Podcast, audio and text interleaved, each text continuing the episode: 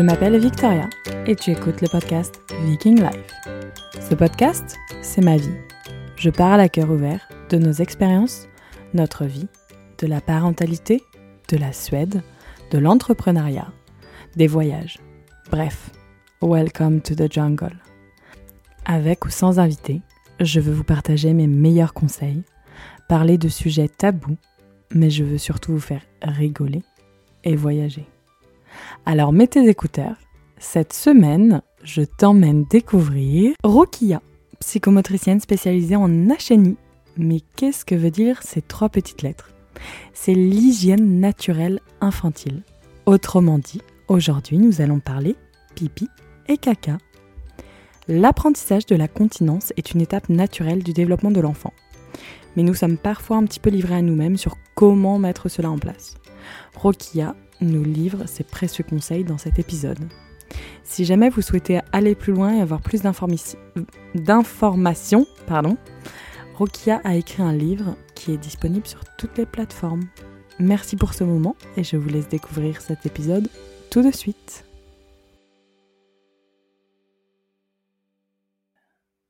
Bonjour Rokia, comment vas-tu?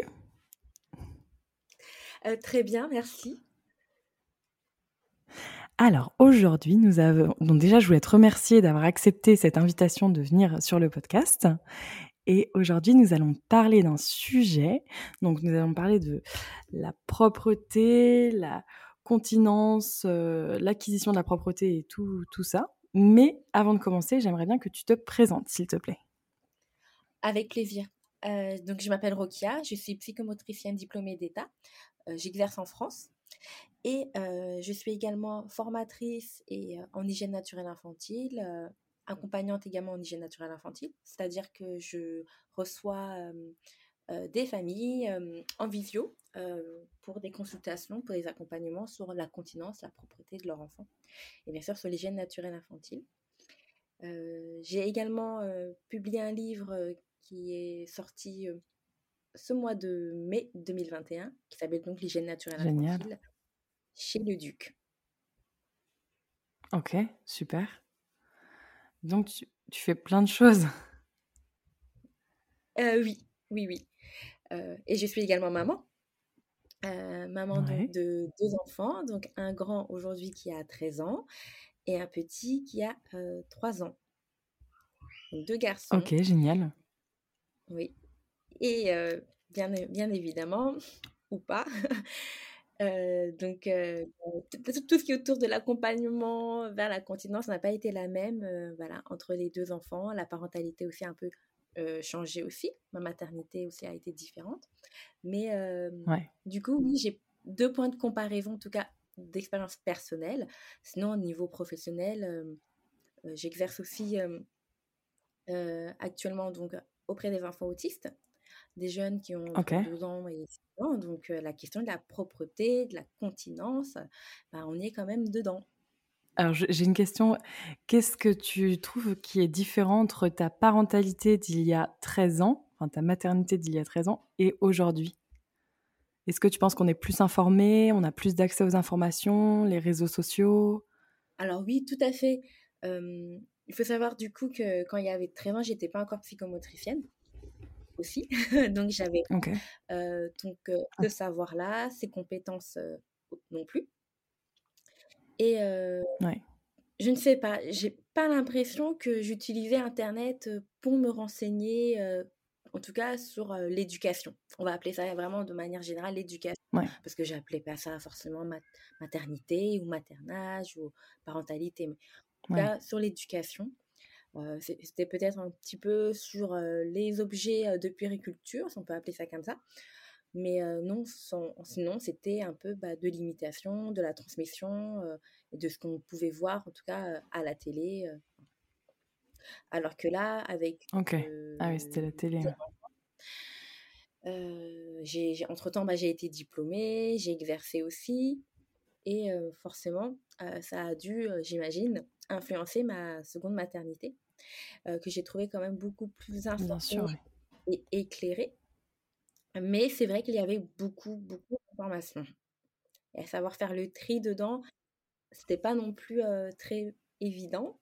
j'ai même eu beaucoup de doutes, hein, mais je pouvais, chance finalement, me reconcentrer sur mon savoir, tu vois, de psychomotricienne, me dire, mais en fait, je le sais ça. Et te faire confiance. Exactement. Ouais. Mmh, mmh. Je reprenais mes cours un petit peu. T'as eu raison. Ça sert, ça sert à ça. Hein. Mmh Est-ce que on peut revenir très rapidement sur la notion de terme psychomotricienne? Est-ce que tu peux nous décrire ton métier exactement ce que c'est? Alors, tout d'abord, le psychomotricien ou la psychomotricienne, donc c'est une profession paramédicale, c'est-à-dire qu'on intervient sur prescription médicale. Ça veut dire qu'on mmh doit voir le médecin qui nous oriente les différents patients ça peut être donc des enfants, des adolescents, des adultes ou des personnes âgées. Et on peut travailler au sein de structures, comme c'est le cas pour moi en ce moment. Et également dans un cabinet en libéral. Et l'objectif, on va dire, général de, de, la psychomotricité, c'est aider le patient à trouver un équilibre entre son corps ses comportements, ses émotions, dépasser un petit peu ou contourner ses difficultés. et une grande qualité, c'est vraiment d'être créatif et de s'adapter vraiment à chaque patient. Ok. D'accord. Ah, c'est hyper intéressant. Et donc toi, tu es spécialisé vraiment dans la, dans la, enfin, dans les enfants? Oui, même si j'ai eu une expérience aussi en gériatrie, hein, donc en EHPAD. clairement, oui, auprès des enfants, mais encore plus pointu, vraiment sur l'accompagnement de la continence.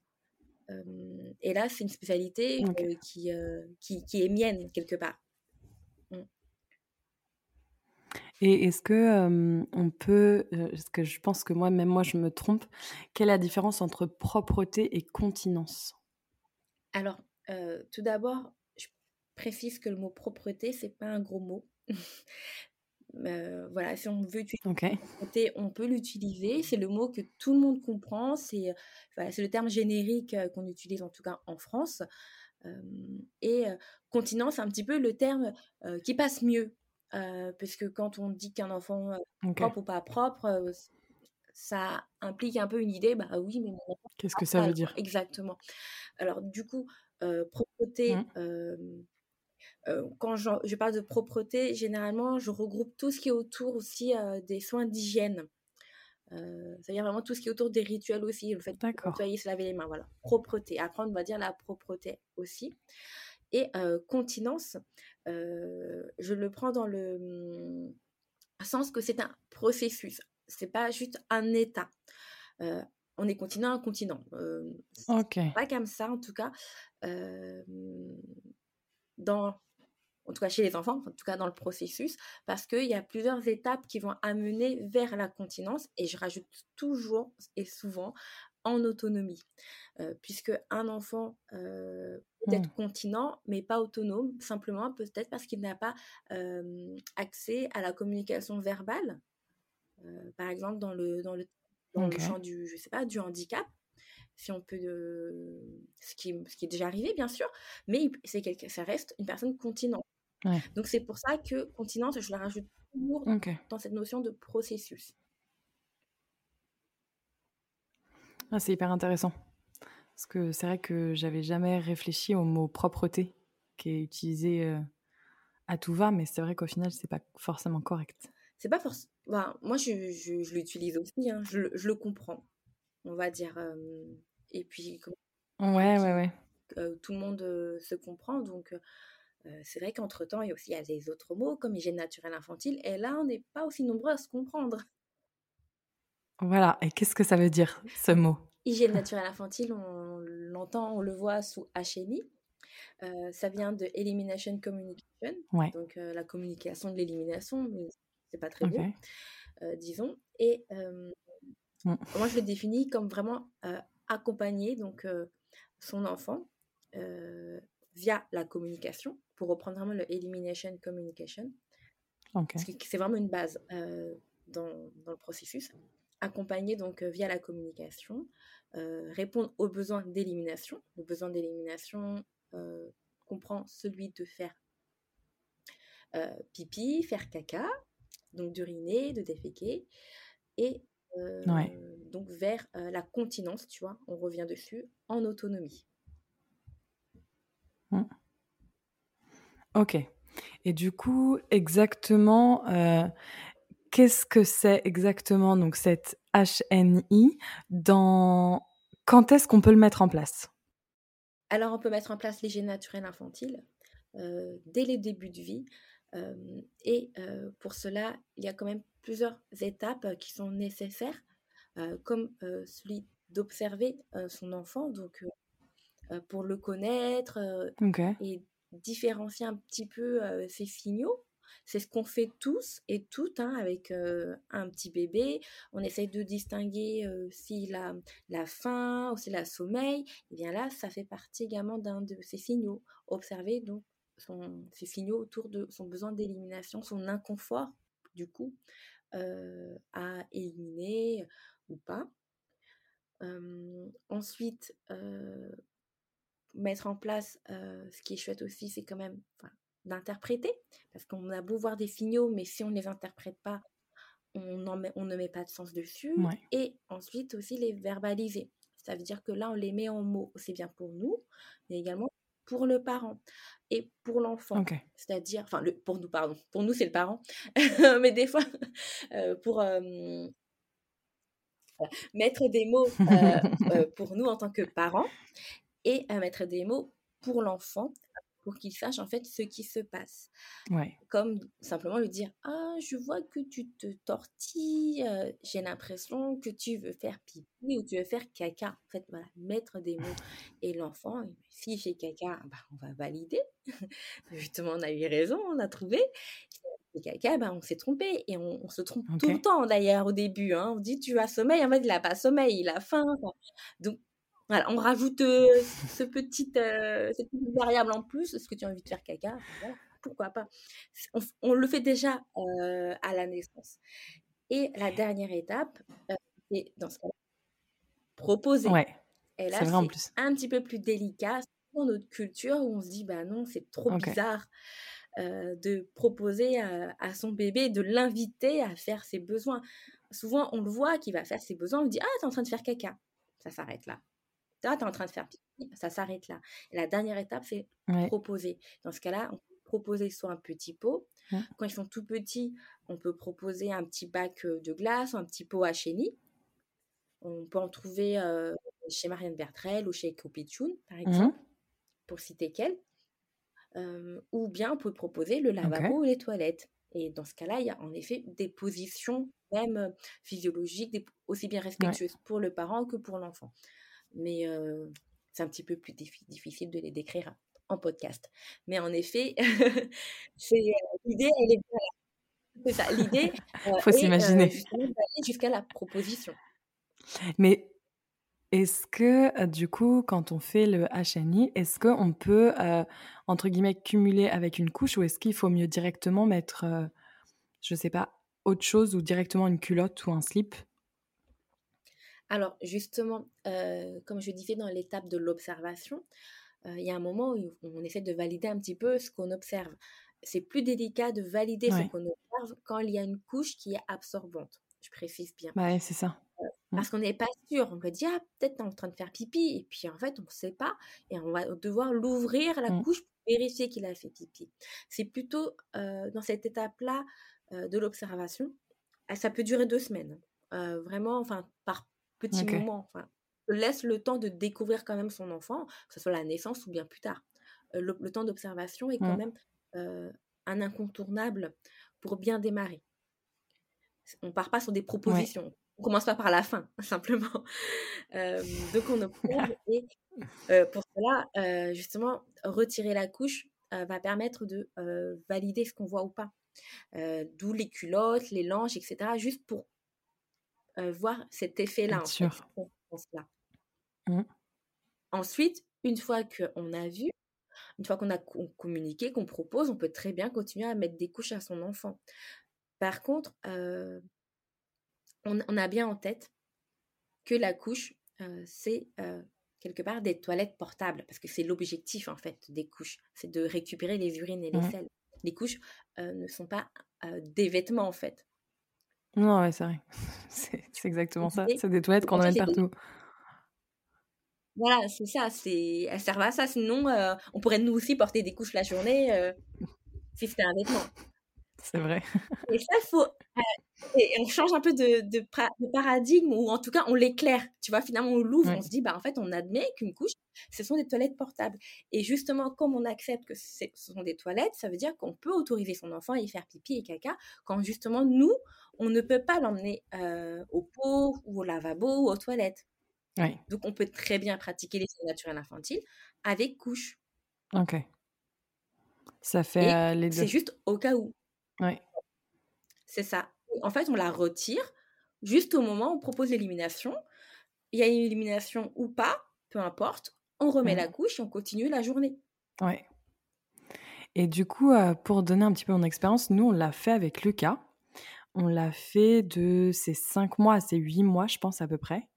Et ça marchait mmh hyper bien. J'arrivais hyper bien à voir les signes quand il faisait caca. Sauf que vu que j'étais la seule à le faire quand il était soit chez mes parents, soit avec le papa, c'était très compliqué parce que du coup, il... enfin, j'avais l'impression d'en fait de tous les efforts que j'avais fournis, ça servait entre guillemets à rien. Et mmh après, je j'arrivais pas à savoir où est-ce qu'on allait entre guillemets, parce que je me suis dit ah bah si ça se trouve, je fais ça ouais pour rien. Je je savais pas quel était après les huit mois ou neuf mois, quand est-ce que j'allais vraiment pouvoir enlever la couche. J'étais un peu perdue là-dessus. Comment ça peut se passer quand les enfants sont un peu plus grands? Enfin, un peu plus grands. Par exemple, là, quand moi j'ai arrêté, j'aurais dû continuer et ça se serait peut-être amélioré. Alors ça, on ne sait pas. Mais ce que je peux dire en c'est un enfant, en fait, c'est un être aussi très intelligent et pragmatique, dans le sens où il repère très, très bien, en fait, les personnes qui sont ses personnes de référence. Donc, ça peut être un seul parent finalement qui va pratiquer l'hygiène naturelle infantile, donc qui va proposer. et l'enfant, il le comprend aussi très bien. D'accord. Et les autres ne le font pas. Oui. oui. demander aux de le faire, c'est un peu plus délicat, on, a bien, on devine bien.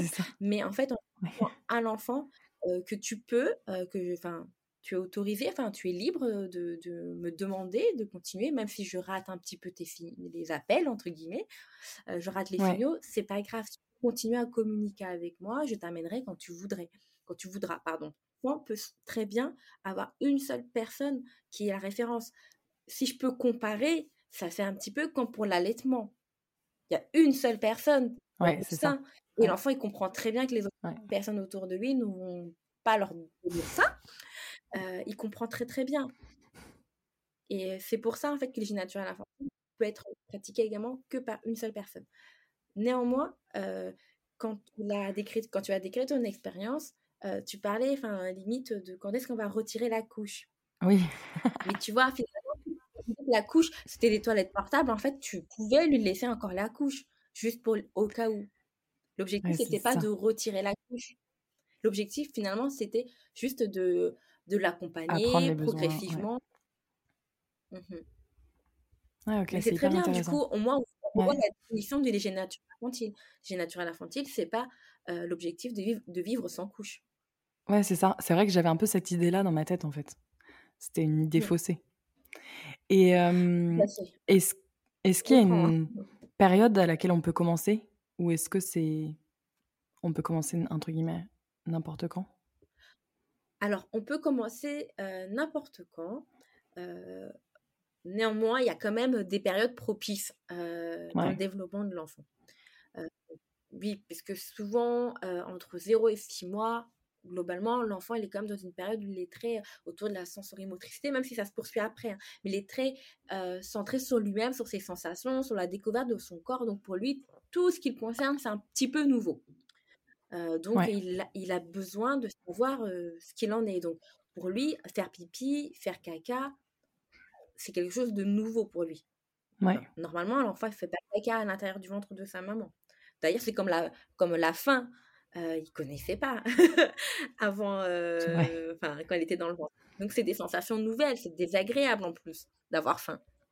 Ça mmh. tire le ventre, et bah, c'est pareil, le besoin d'élimination, c'est des sensations qui sont nouvelles.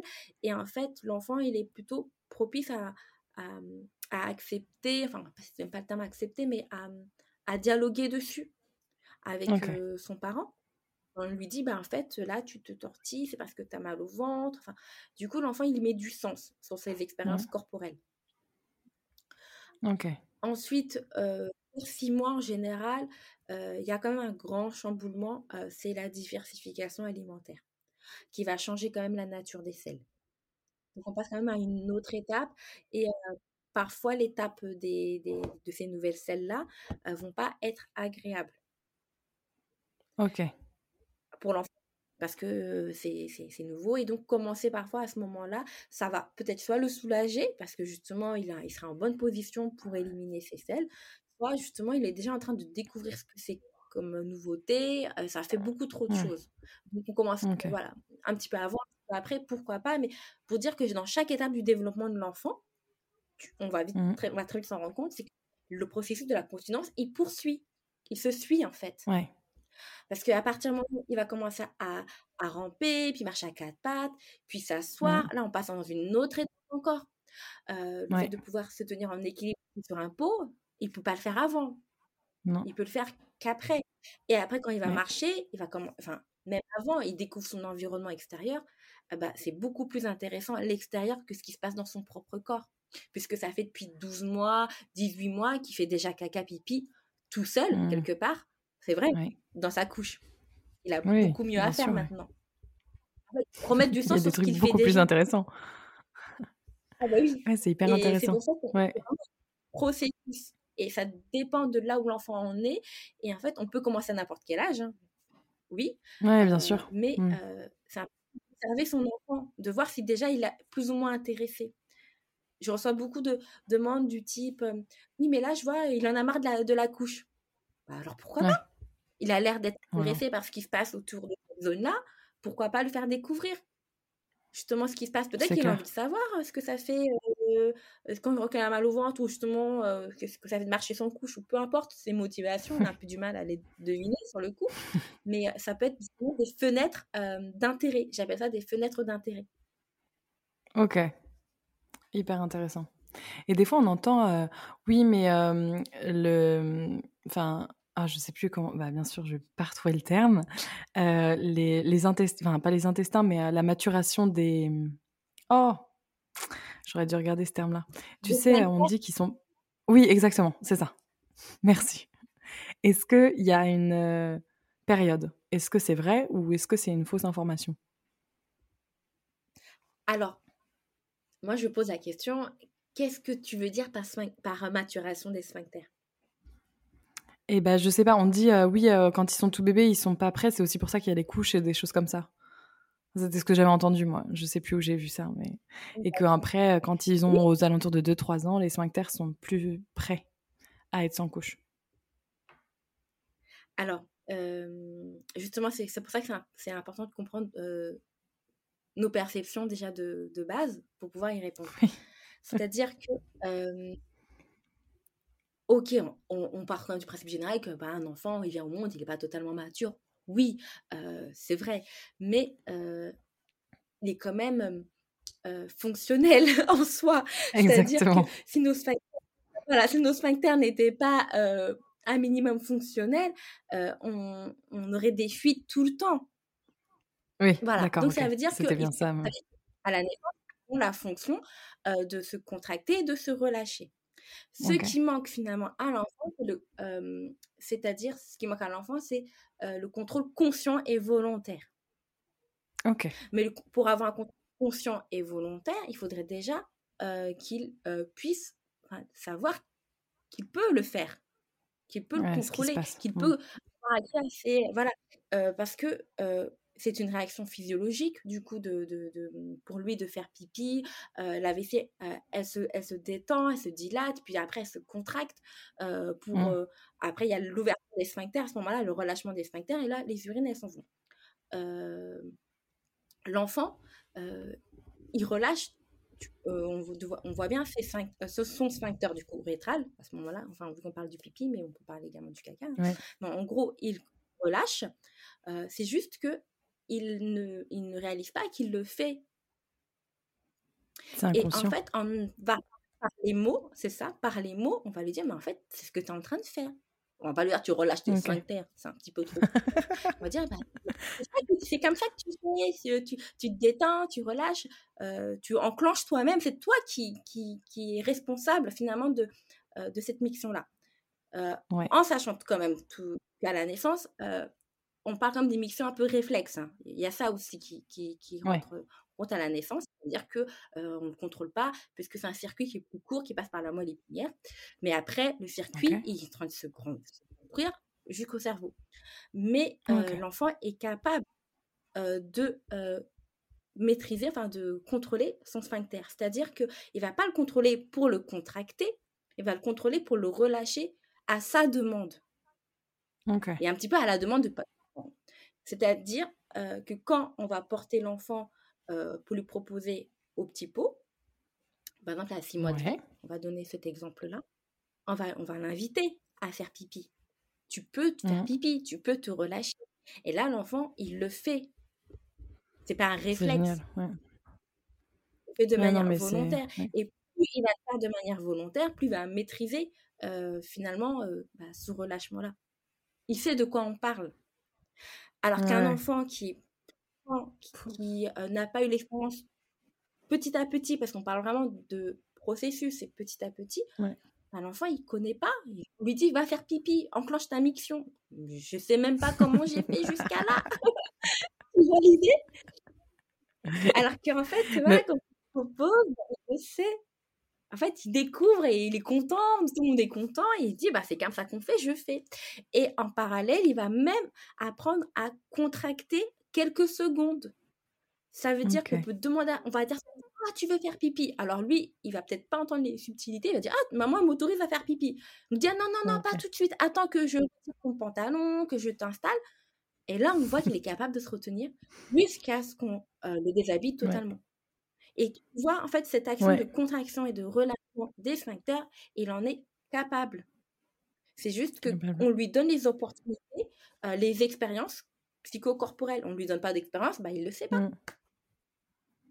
Et au final, c'est comme euh, c'est une étape à acquérir exactement comme la marche ou comme le quatre pattes. C'est ça. Il y a vraiment plusieurs. On n'y pense pas trop. Hein. Et on valide, et puis euh, une fois que ça a acquis, on passe un peu à l'autre petit à petit, jusqu'à une parfaite maîtrise. Un enfant qui commence à marcher, il ne se met pas à courir tout de suite. Exactement, oui. On adapte après. Puis il va tomber un peu, il, va se relever. Ah, j'ai un. Ah, T'entends peut-être qu'il y a Alexa derrière qui parle? Non. Oui, oui. Euh, tu veux peut-être. Non, mais c'est qu'Alexa est, pas connectée. Elle s'est mise à parler en allemand et on n'arrive pas à la reconnecter. Donc, elle se met à parler tous les, tous les jours en allemand derrière moi. J'oublie à chaque fois de l'éteindre. Ça arrive. euh, du coup, quand on est donc, euh, ouais, donc on a fait toutes nos étapes là. Est-ce que on a des outils, alors par exemple des livres ou des choses que tu as recommandées pour euh, pour verbaliser la continence Alors, quand tu m'as parlé d'outils, euh, j'ai tout de suite pensé aux, outils de l'hygiène naturelle infantile. Euh, c'est ce que je me suis dit aussi. Bauer euh, a écrit dans, dans, son livre.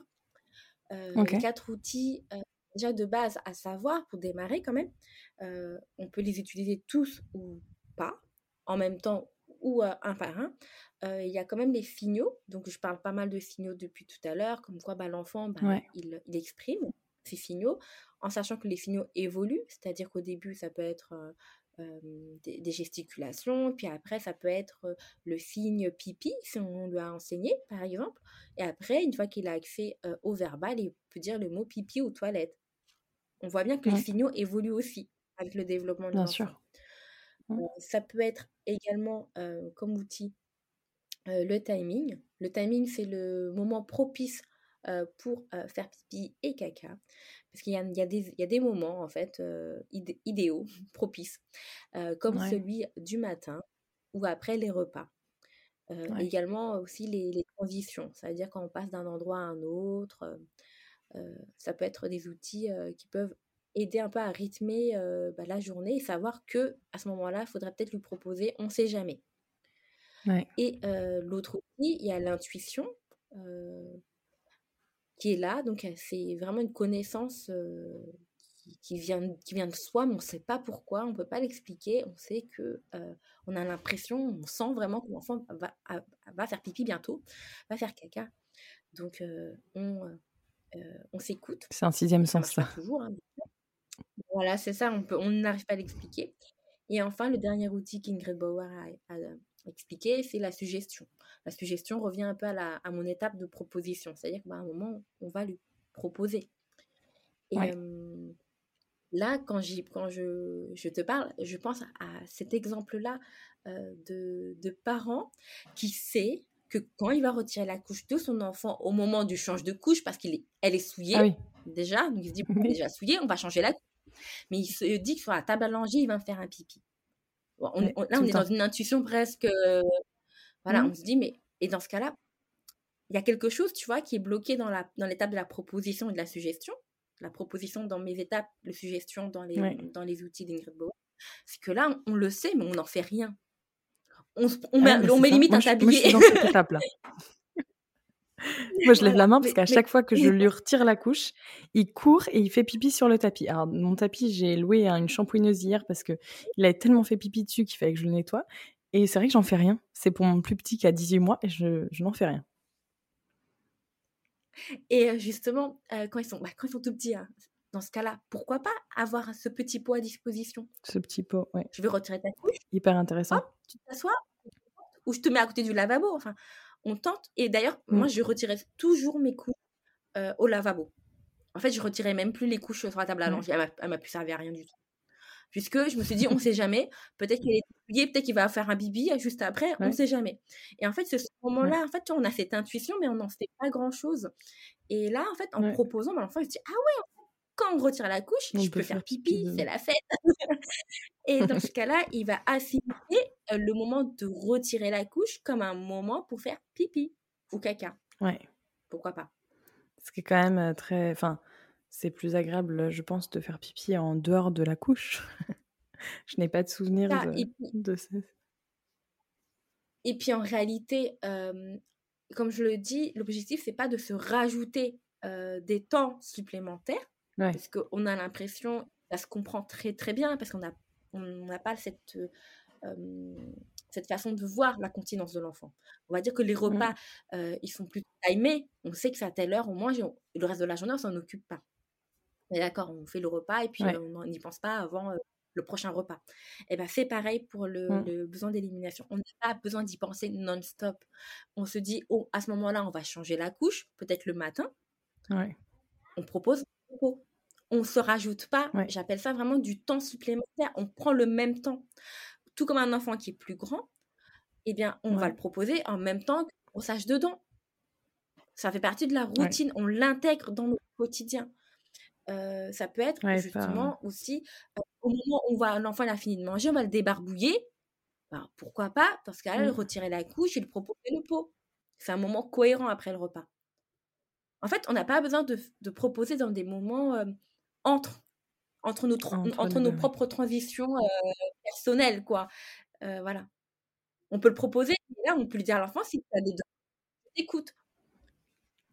Et du coup, là, je pose une question qui, c'est vrai que c'est en plein dans mon, dans mon, dans mon planning journalier, mais par exemple, Lucas, il, y arrive très bien. Il va avoir trois ans du coup. Il y arrive très bien. On a retiré la couche. Il est en slip toute la journée. Et quand il. Alors, déjà, je lui propose, il veut pas aller sur le pot, mais il va se retenir, se retenir, se retenir, jusqu'à faire des pipis, mais énormes, énormes, énormes. Et il n'a pas le temps d'aller aux toilettes. Comment est-ce que je peux gérer? Est-ce que c'est mieux de lui refaire une proposition entre deux? Est-ce que c'est le pot qui ne va pas? Alors, tout d'abord, tu, es, tu es sûr qu'il ressent? Bah, je pense, parce qu'il y a des fois, il me demande. Mmh Et quand il demande, il arrive à enclencher? Ah ouais, super. Il dit je vais aller faire pipi, il, est, il se déshabille à moitié tout seul et il y arrive hyper bien. Et il y a des jours où il ne veut pas. D'accord. D'accord, ok. Du coup, euh, rien qu'avec ta question, maintenant on comprend pourquoi les consultations durent au moins une heure avec moi. c'est ce que je Rien qu'avec ta question, j'en vois deux. Ouais, j'en vois déjà deux. C'est-à-dire que euh, parfois on se dit oui que l'enfant il, il essaye, euh, il ressent. Ok, c'est sûrement le cas. Par contre, jusqu'à quel niveau de compréhension, jusqu'à quel niveau il comprend? Ça veut dire que même nous, avec notre propre véfi, parfois on sait qu'on va, on va faire pipi, mais parfois on sent un mmh. petit peu, mais pas trop. Après, on sent que là, c'est le moment idéal et parfois on sent trop tard, c'est beaucoup trop rempli. Et ça, l'enfant, peut-être qu'il sent, mais il n'a pas cette nuance-là. Dire même en tant qu'adulte, on ne l'a pas tout précise. Euh, et là, c'est important de travailler justement sur ces nuances-là. Dire est-ce que tu as envie un petit peu de faire pipi? Il va peut-être dire non. Et après, voir s'il a peut-être envie de faire pipi, mais un peu plus, enfin, quelques heures plus tard. Et parfois, on voit bien que ils sont surpris par un gros pipi.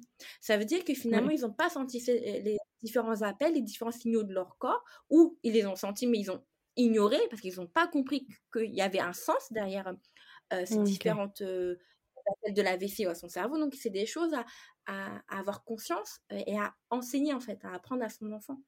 Dire, ok, d'accord, tu me dis que mmh. tu veux pas maintenant, mais peut-être que après là, moi, je te vois en train de, de, bouger, je te vois en train de t'agiter. Peut-être que pour toi, tu ressens pas, mais ton corps, il exprime que c'est une façon, mmh. euh, que c'est pour bientôt. Voilà, on ne parle pas non plus de la place de l'enfant, voilà, mais quelque part, on, l'aide. Euh, déjà, il y a ça. Ensuite, euh, euh, tu disais, euh, voilà, il arrive à faire pipi. Des fois, il est un peu surpris justement parce qu'il fait un pipi presque accidentel. Euh, on revient à ces sensations-là et sur le fait qu'il n'a pas finalement l'impression de contrôler tant que ça sa miction. Ça veut dire qu'il sait peut-être l'enclencher, mais peut-être pas tout le temps. Ouais. Tu vois, parce qu'il y a ça aussi. et des, des enfants qui savent enclencher la miction sous certaines conditions, sous certains environnements, mais ils ne savent pas la faire ailleurs, c'est-à-dire dans un lieu ou dans une position différente. Ils savent pas le faire. Et l'objectif, finalement, dans l'accompagnement, tu vois, de la continence, dans le processus, c'est de pouvoir le faire euh, dans n'importe quelle position presque et euh, dans, euh, tout, dans, dans, tous les endroits, exactement, qui sont faits pour faire pipi, on est d'accord. c'est ça. Et parce qu'après vient la question de quand on est à l'extérieur. C'est je gère les sorties assez difficilement pour le moment parce qu'il veut faire que à la maison, que dans son pot. Alors des fois, j'emmène le pot dans la voiture, mais bon, c'est la seule solution que j'ai trouvée. Comment on peut gérer les sorties quand on est au début? Justement, cette question est hyper intéressante euh, parce que c'est presque une problématique euh, taboue. Euh, dans le sens bah où, dans le on parle d'acquisition. Ça y est, il le fait, hop, il a tout géré. Mais mmh. oui et non, c'est-à-dire que c'est pas forcément généralisé à l'extérieur, ça veut dire même à l'école, c'est pas généralisé encore parfois mmh. pour certains enfants. Et justement, on est quand même dans un âge où c'est un peu intermédiaire encore. C'est-à-dire que oui, il, est totalement autonome à la maison. Il y a beaucoup d'enfants qui sont autonomes à la maison, mais quand ils sont à l'extérieur, ils peuvent pas. Parce que déjà, peut-être mmh. qu'ils n'ont pas cette figure euh, pour communiquer, cette figure, euh, cette référence, comme je, disais tout à l'heure, savez qu'à l'extérieur, ils se sont dit, ben, en fait, euh, je, je, prends l'exemple de mamie, mmh. et ben mamie, jusqu'à là, elle n'a jamais communiqué avec moi sur le besoin d'élimination. Pourquoi moi, j'irais lui demander? Ouais. Comme si ça, tu vois, ça doit venir de lui. Et mmh. il faut à nouveau que l'adulte se dise, en fait, tu peux me dire. Je ferai du mieux que je peux, même si en tant que j'ai 30, 30 élèves, par exemple, mais il faut aussi que euh, l'adulte se positionne pour que l'enfant se dise Ok, je, je, peux lui demander. Euh, et d'ailleurs, les enfants sont, sont, très intelligents. Ils peuvent même demander à un grand frère ou à une grande sœur quand, ou à un cousin, peu importe, qui est un peu plus mmh. âgé. Même un enfant. Quand je dis vraiment un grand frère, une grande sœur, ça passe un enfant qui a 50 plus. Hein, pour dire bah, Je sais qu'à toi, je peux te demander, tu vas m'aider. Tu vas peut-être pas tout faire euh, de A à Z, mais tu vas m'aider, pot, parce que c'est une, figure, en fait, finalement, de, pour, euh, de communication pour lui. Euh, en tout cas, pour besoin d'élimination. Il sait qu'il ne pourra pas demander de lui, de lui faire faire un petit poulet rôti, par exemple. tu vois l'idée Voilà, il, il, pour, il pourra l'aider à piquer les glaces dans le frigo, quoi. par exemple. Tout à fait. Mais l'idée, et euh, voilà, il faut aussi que l'adulte se positionne pour que l'enfant puisse euh, être sûr qu'il peut lui demander. Sinon, dans ce cas-là, on lui coupe son autonomie. et, Hyper intéressant. je sais plus où j'en je me suis perdue finalement dans, dans mon raisonnement. bah non, non, mais c'est dans la, dans la sortie et tout. C'est vrai que avec les personnes référentes ou non. C'est ça. Et comment gérer euh, quand on va au parc, euh, s'il me dit j'ai envie de faire caca, il n'y a rien autour de moi, comment je fais? Des fois, je me sens un peu dépourvue. Tout à fait. Alors, euh, il y a aussi le fait de ou pas, en fait, pas rien. Il n'y a pas d'obligation, en tout cas, c'est jamais ça chez moi. Hein. C'est-à-dire que si on est à l'aise ou pas avec le fait de faire faire des missions à son enfant à l'extérieur. Ça aussi, ça s'apprend. Un enfant, peut être, euh, il, va être, il peut être effrayé de le faire à l'extérieur s'il l'a jamais fait jusqu'à là. C'est normal. C'est un, un euh, et en plus, du coup, euh, si on propose à l'extérieur, on essaie de proposer dans quelque chose qu'il connaît, quelque chose de familier, c'est-à-dire peut-être une position qu'il fait déjà à la maison. Faut pas que ça soit trop, trop, trop nouveau pour lui. Mmh. Après, sinon, c'est vrai, le petit pot dans le coffre, utile. J'en ai fait aussi l'expérience. je, me dis, je me demande jusqu'à quand je vais garder d'ailleurs le pot euh, dans, dans, le coffre. Je l'ai fait une seule fois, mais. Euh, mais tu l'as en sécurité. C'est ça. Aujourd'hui, je me sens pas prête à, à, le retirer. Pourtant, il est très autonome, il communique très bien, mais on ne sait jamais. C'est vrai, on ne sait jamais. Euh, et voilà, au cas où. pourtant, j'ai mis en place, si on peut appeler ça comme ça, des, quelque part des stratégies.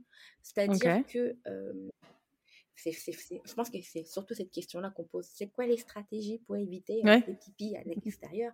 En effet, euh, préparer la transition, c'est-à-dire déjà demander à l'enfant euh, bah, de faire pipi avant de sortir. Et même ça, ça se prépare. C'est pas juste au pas de la porte. Ça se prépare bien avant. Une demi-heure avant de sortir, le prévenir. Voilà, il va sûrement dire non au début parce qu'il ne ressent pas le besoin, mais au moins on a un petit peu fait le, petit signal à son, à son cerveau pour être attentif.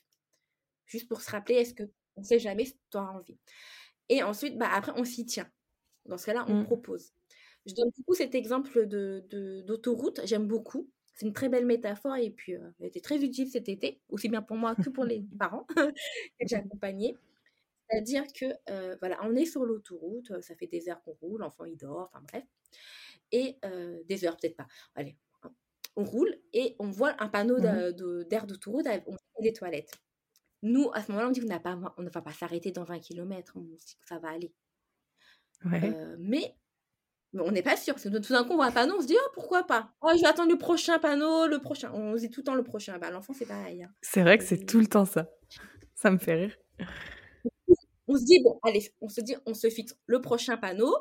Je sais qu'il c'est dans 20 km. On se dit, au prochain panneau, on, demande à l'enfant, tu veux faire pipi? Il va dire, bah non, pas faire pipi. En plus, c'est quoi euh, Enfin, on fait attention à la proposition. Hein. Tu vas faire pipi, ça ne veut pas dire faire pipi dans le siège auto. Hein. Et tu vas bientôt faire pipi, tu veux bientôt? Non. Tu dis, bah, c'est pas grave. Euh, moi, je peut-être aussi, je sais pas. Je, mais je vais m'arrêter. Il, ne comprend pas dans 20 km, mais il sait qu'il euh, y a quelque chose qui se prépare. Et justement, on s'y tient, on, s'arrête à cette station. Et dans ce cas-là, bah, on y va et là, on lui propose. Et là, comme par hasard, souvent, il va vouloir le faire. Parce qu'en fait, on a un peu réveillé euh, sa conscience. Parce que quand il était mmh. dans la voiture, pensait pas. En fait. Tout comme nous, on n'y pense pas. On roule tranquille, mais on voit un panneau. Ah Quand même. Pourquoi pas? Au cas où. Et en fait, bah, notre vaisselle continue de se remplir. C'est juste, on n'avait pas notre attention figée sur nos besoins d'élimination. Heureusement, euh, notre attention est figée sur la route, sur autre chose, mais pourtant notre vessie continue de grandir. En fait, ce qui manquait à ce moment-là, c'est de reconnecter un peu notre attention sur nos besoins internes, en fait. Hyper intéressant. Ouais. Et c'est vrai qu'on ne les écoute pas forcément. Hein. Ah bah non, bah déjà, sinon on n'écoute pas nos besoins, c'est difficile de demander à nos enfants de, s'écouter. On peut pas être étonné qu'ils eux-mêmes ne sachent pas s'ils ont envie ou pas. Euh, et je peux donner un exemple pour finir, si tu veux. Bien sûr. Ça peut être. là, tu parlais d'extérieur, mais pourquoi pas on, on est à la maison, on regarde un film. Toute notre attention, elle est focalisée sur le film. Et comme par hasard, une fois qu'on éteint le film, eh, là, on, a on se lève, on a envie de faire pipi. Et eh ben notre gamin, et eh ben, peut-être aussi. Ouais. C'est une question, en fait, vraiment d'attention. C'est vrai. Et on demande pas à l'enfant d'être tout le temps, euh, euh, euh, tout le temps en train de scanner son besoin d'élimination. Nous-mêmes, nous ne le faisons pas. On, c'est pas ça l'objectif. L'objectif, c'est de savoir que ça peut être un timing. Tu vois? C'est un moment propice. C'est-à-dire, après une tâche, c'est le moment propice. On, on demande pas, on, demander à un enfant de couper son jeu pour aller faire pipi, c'est compliqué. Il va dire non. Ah bah oui. Par contre, le préparer, lui dire bah, après ton jeu, tu peux. Après la télé, tu peux. Ou après, en sortant de la voiture, tu peux. on prépare un petit peu et là, ça passe beaucoup mieux. Parce qu'il a le temps un peu de, se scanner et de dire que sa vessie est plus ou moins remplie. Et j'ai une dernière petite question qui, qui me vient à l'esprit. un enfant qui, par exemple, gère très bien les, les pipis, il n'y a aucun souci, il fait ok, on va aller faire pipi, mais qui a peur de faire caca sur le pot ou sur les toilettes, qui se sent rassuré qu'avec une couche. Quels outils on peut mmh. peut-être mettre en place? Si la réponse n'est pas hyper longue, c'est une consultation. oui, c'est ça. Euh, en effet, il y a plusieurs questions que je, pose, mais ce qu'on peut faire déjà de manière générale, ne serait-ce pour, le, pour comprendre le paradigme finalement, euh, c'est de se dire que euh, bah, l'enfant, il a considéré ses, couches depuis toujours bah, comme des toilettes euh, portables, on va dire. Et aujourd'hui, on demande de changer, c'est compliqué. Et souvent, alors qu'un enfant à qui on a proposé le pot pour faire caca, parce que parfois, il y a des parents qui font la chenille que pour l'aisselle parce qu'ils n'arrivent pas à distinguer le pipi, enfin, c'est plus compliqué. Moi, c'est vrai que c'était que pour l'aisselle. Voilà. Du coup, je trouve ça vachement plus facile. Il est habitué voilà. Et il est habitué quelque part à, éliminer, à des fois même à se regarder. Euh, ça dépend quand il mmh. est tout petit, des fois on le met devant le miroir ou des choses comme ça. Il peut se regarder, il sent euh, son ouverture, les selles qui sortent, il sent que ça colle pas. En fait, il découvre un petit peu bah, cette matière-là. C'est quelque chose qui n'est pas nouveau pour lui. Un enfant qui, n'a jamais pratiquement vu ses selles, parce que quand on, quand on euh, change la couche, on montre rarement, regarde ce que tu as fait. On va pas le pendouiller devant ses yeux quand il est tout petit. voilà. Et c'est quelque chose qui il n'a pas l'habitude. En plus, déjà, c'est pas une couleur ragoûtante, ni une odeur, enfin, rien. En général, on voit ça, on fait un traitement, on va jeter. Comme si c'est, il faut pas, et c'est normal, hein. je suis pas en train de dire qu'il faut, mettre du caca partout, c'est pas ça. Mais c'est normal, c'est naturel de, de, jeter mmh. quelque part, euh, euh, les selles. Sauf que l'enfant, mais il sait pas ce que c'est, ça lui fait peur. Et jusqu'à là, ça s'est bien passé pendant trois ans. Bien sûr, oui. On lui ça s'est bien passé. Pourquoi ça va changer? Et ça, mmh. c'est quelque chose qui se travaille en effet en consultation. Il y a beaucoup de, points à interroger sur bah, est-ce que c'est quelque chose au niveau du sensoriel? Est-ce que quelque chose au niveau de la conscience? Aussi de, de, ce besoin-là. Est-ce que lui-même, il sait qu'il est en train de faire caca Et il y a aussi les, des choses à revoir, comme les positions aussi, euh, ah qu'il n'a peut-être pas bien adoptées. L'expérience de faire caca en couche peut être une, expérience désagréable pour l'enfant. Donc, l'inviter à faire caca dans un pot, mais pourquoi? C'est déjà désagréable pour moi de faire caca dans ma couche, pourquoi je vais faire comme ça? Donc, il y a des choses à rebasculer, à, à expliquer à l'enfant que c'est quand même plus facile, plus agréable euh, moins douloureux ou autre de faire caca dans le pot. Donc il y a plein de choses en fait à revoir petit à petit. Mais en consultation, je, je vois tout. Mais euh, là, je peux pas. non, mais ça, ça permet d'avoir des pistes. C'est ça. Pour se dire que c'est pas, ça se résout pas forcément en un claquement de doigts. Et chaque enfant est vraiment, vraiment différent. C'est vrai. Ouais. C'est en en ayant deux, euh, je le vois tous les jours. je pense que c'est pareil pour toi. Enfin, même avec tous les enfants en consultation. C'est ça. Et euh, je le vois à titre personnel, vraiment, dans, dans l'accompagnement de mes deux enfants, c'était pas du tout pareil. Euh, j'avais plus de conséquences avec le grand à long terme encore. Enfin, à long terme. Après 3 ans, 4 ans, que le petit. Bon, le petit n'a pas 4 ans, donc je peux pas trop dire, mais disons que c'était des choses que moi je ne comprenais pas. Pour moi, c'était bah, c'était acquis, mais pourquoi ça marchait pas? Il y avait toujours des petits, euh, des, des petits accidents, parce qu'en fait, il n'avait pas conscience de, de, euh, de, son niveau de remplissage. Et en fait, tout ce savoir que j'ai euh, que j'ai cumulé, que j'ai appris, autour de l'hygiène naturelle infantile que j'ai vraiment développé parce que c'était pas juste on fait comme ça et ça s'arrête là. Je voulais vraiment tout connaître sur le besoin d'élimination, aussi bien sur le développement, la physiologie, tout ça. Et, je me, et ce savoir-là, finalement, j'ai pu, j'ai pu l'appliquer aussi bien pour moi que pour mon grand. Ok. Donc, je me dis, c'est normal d'être un peu perdu quelque part quand on, a, quand on est jeune parent. Si on n'a pas accès à ces informations-là, et mmh. voilà, moi j'ai pris des années. Mon livre, il s'est pas écrit en trois jours, pour dire. Donc, j'ai hâte de le lire. Il n'y a pas, il a pas de culpabilité en tout cas à avoir, ni de regret, parce que ces connaissances-là, elles sont pas à portée de main. Et d'ailleurs, tout à l'heure, tu disais, est-ce que tu as des livres ou des outils?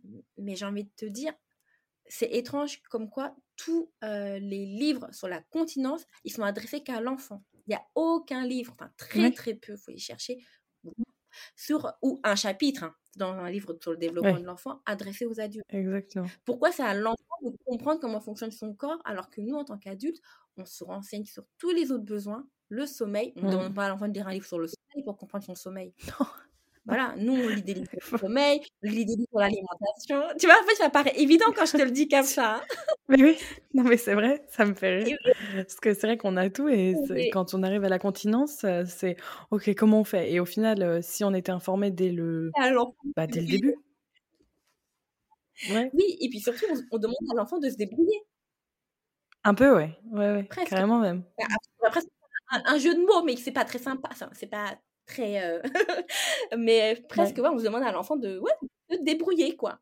Vraiment. Euh, tiens, t'as des, as des livres sur le pot, tu apprends, et après, euh, bah, je t'aide. non. C'est ça. tu m'appelles si t'as besoin. Voilà. C'était assez étudié le sujet. tu pourras me dire comment faire, du coup. C'est ça. Voilà. Bon, bah super. Merci beaucoup pour ce moment. Est-ce que tu veux rajouter quelque chose? Je mettrai en description du podcast ton livre et je vais aller l'acheter moi pour le lire. Parce que je trouve ça super intéressant. Merci beaucoup, Victoria. J'ai pas d'autre chose à rajouter. Parfait. Bah, alors, je te souhaite une bonne euh, fin d'après-midi et merci encore. À bientôt. Merci. À bientôt.